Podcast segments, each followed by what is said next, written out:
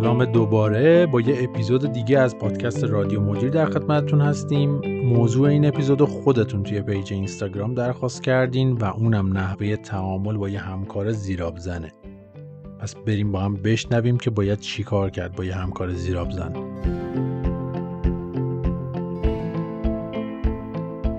آدمای قلدر توی محل کار انواع مختلفی دارن. بعضیاشون پر سر و صدا بعضی هم خیلی آروم و موزی هستن. یه جوری که حتی بهشون شکم نمی‌کنی.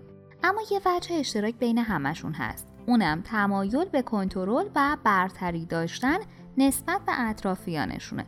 یکی از فرمهای ظریف قلدری که شاید خیلی هم به چشم نیاد زیراب زدنه.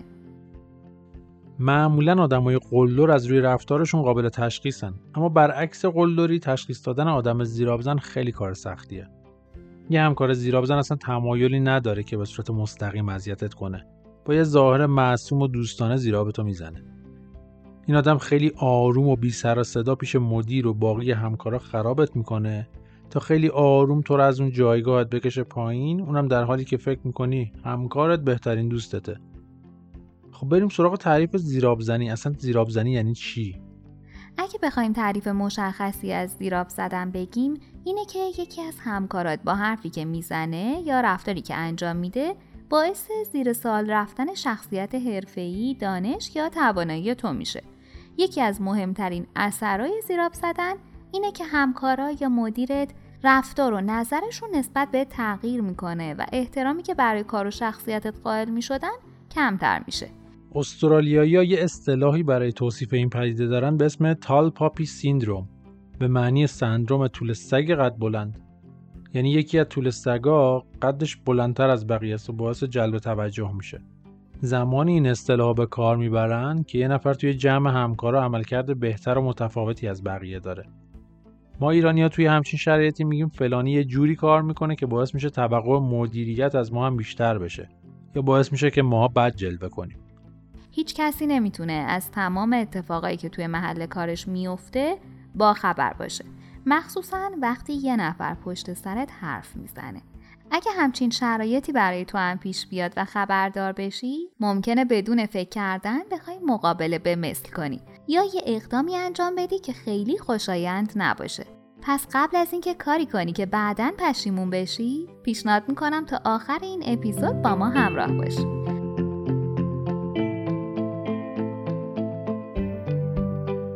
اولین راهکار اینه که رفتارش رو نادیده بگیری.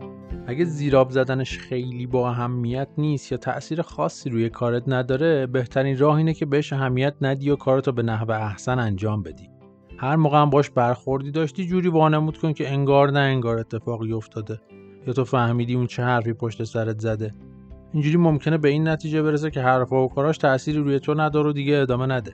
اهمیت ندادن توی شرایطی خوب جواب میده. که تعامل کاری زیادی با اون شخص نداشته باشی. هر موقع هم باش کار داشتی سعی کن با روی خوش و دوستانه باش برخورد کنی.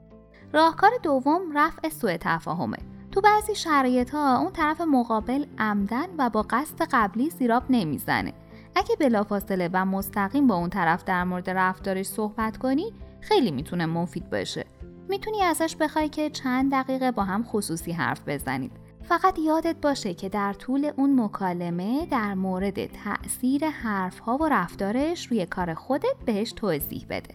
در نهایت میشه به درک متقابلی رسید که دلیل حرفایی که اون پشت سرت می‌زنه چیه و تو هم بهش بفهمونی که اون حرفا چه بار منفی برای وجهه کاری تو داره.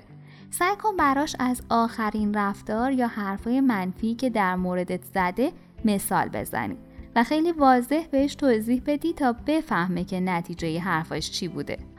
راهکار سوم اینه که اعتماد به نفس تو بالا ببری. تجربه کردن همچین شرایطی ممکنه باعث استرس و کاهش اعتماد به نفس بشه. اگه دچار همچین حالتی شدی به خاطر بیار که چرا مدیر تصمیم گرفته تو رو استخدام کنه. مهارتت، دانشت و تخصصی که داری و به خودت یادآوری کن. اگه اون آدم با زیراب زدن باعث بشه اعتماد به نفس تو پایین بیاد توی عملکرد دچار مشکل میشی. ولی اگه اعتماد به نفس داشته باشی می‌تونی با موفقیت ادامه بدی و همچنان از کارت لذت ببری. اونم وقتی ببینه با حرفا و کاراش نمی‌تونه رو تأثیری بذاره انگیزه زیراب زدن مجدد براش کمتر میشه.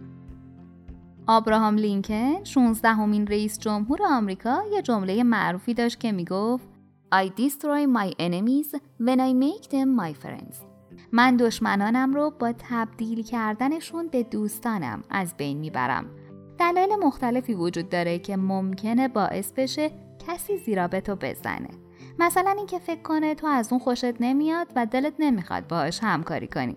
شاید به تو حسودیش میشه. شاید اهل رقابته و از طرف تو احساس تهدید می‌کنه. شاید هم احساس می‌کنه تو می‌خوای جای اونو بگیری.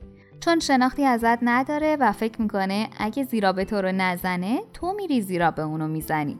اگه متوجه شدی یه نفر داره زیرا به تو می‌زنه سعی کن یه راهی پیدا کنی تا بتونی با شخصیتش بیشتر آشنا بشی اگه دلیل رفتارش رو بفهمی شاید بتونی به نحوی باهاش ارتباط برقرار کنی و با ایجاد یک رابطه دوستانه باعث بشی که تکرار رفتارش رو متوقف کنه راهکار آخرم اینه که مسئله رو با مدیر در میون بذاری. یه وقت به این نتیجه می‌رسی که اون طرف داره از روی عمد و با قصد و قرض این کارو می‌کنه. توی این شرایط دیگه صحبت کردن رو در رو فایده ای نداره. اگه احساس کردی نمیشه به هیچ روشی این آدم رو متوقف کرد بهتره که موضوع با منابع انسانی در میون بذاری. یا اگه توی محیط کوچیک کار می‌کنی که واحد منابع انسانی نداره موضوع رو به مدیر مجموعه بگی تا اون بتونه مسئله رو حل کنه. خب به راهکارهای مختلفی اشاره کردیم. اگه بپرسی کدوم روش بهتر جواب میده من میگم هر روش مناسب یه شرایط خاصه. این تویی که توی اون موقعیت قرار داری و می‌تونی شرایط رو درک کنی. پس خودت باید تصمیم بگیری که کدوم روش برات بهتره. نکته مهم اینه که اعتماد به نفس تو از دست ندی و با یکی از این روش ها با موضوع روبرو بشی.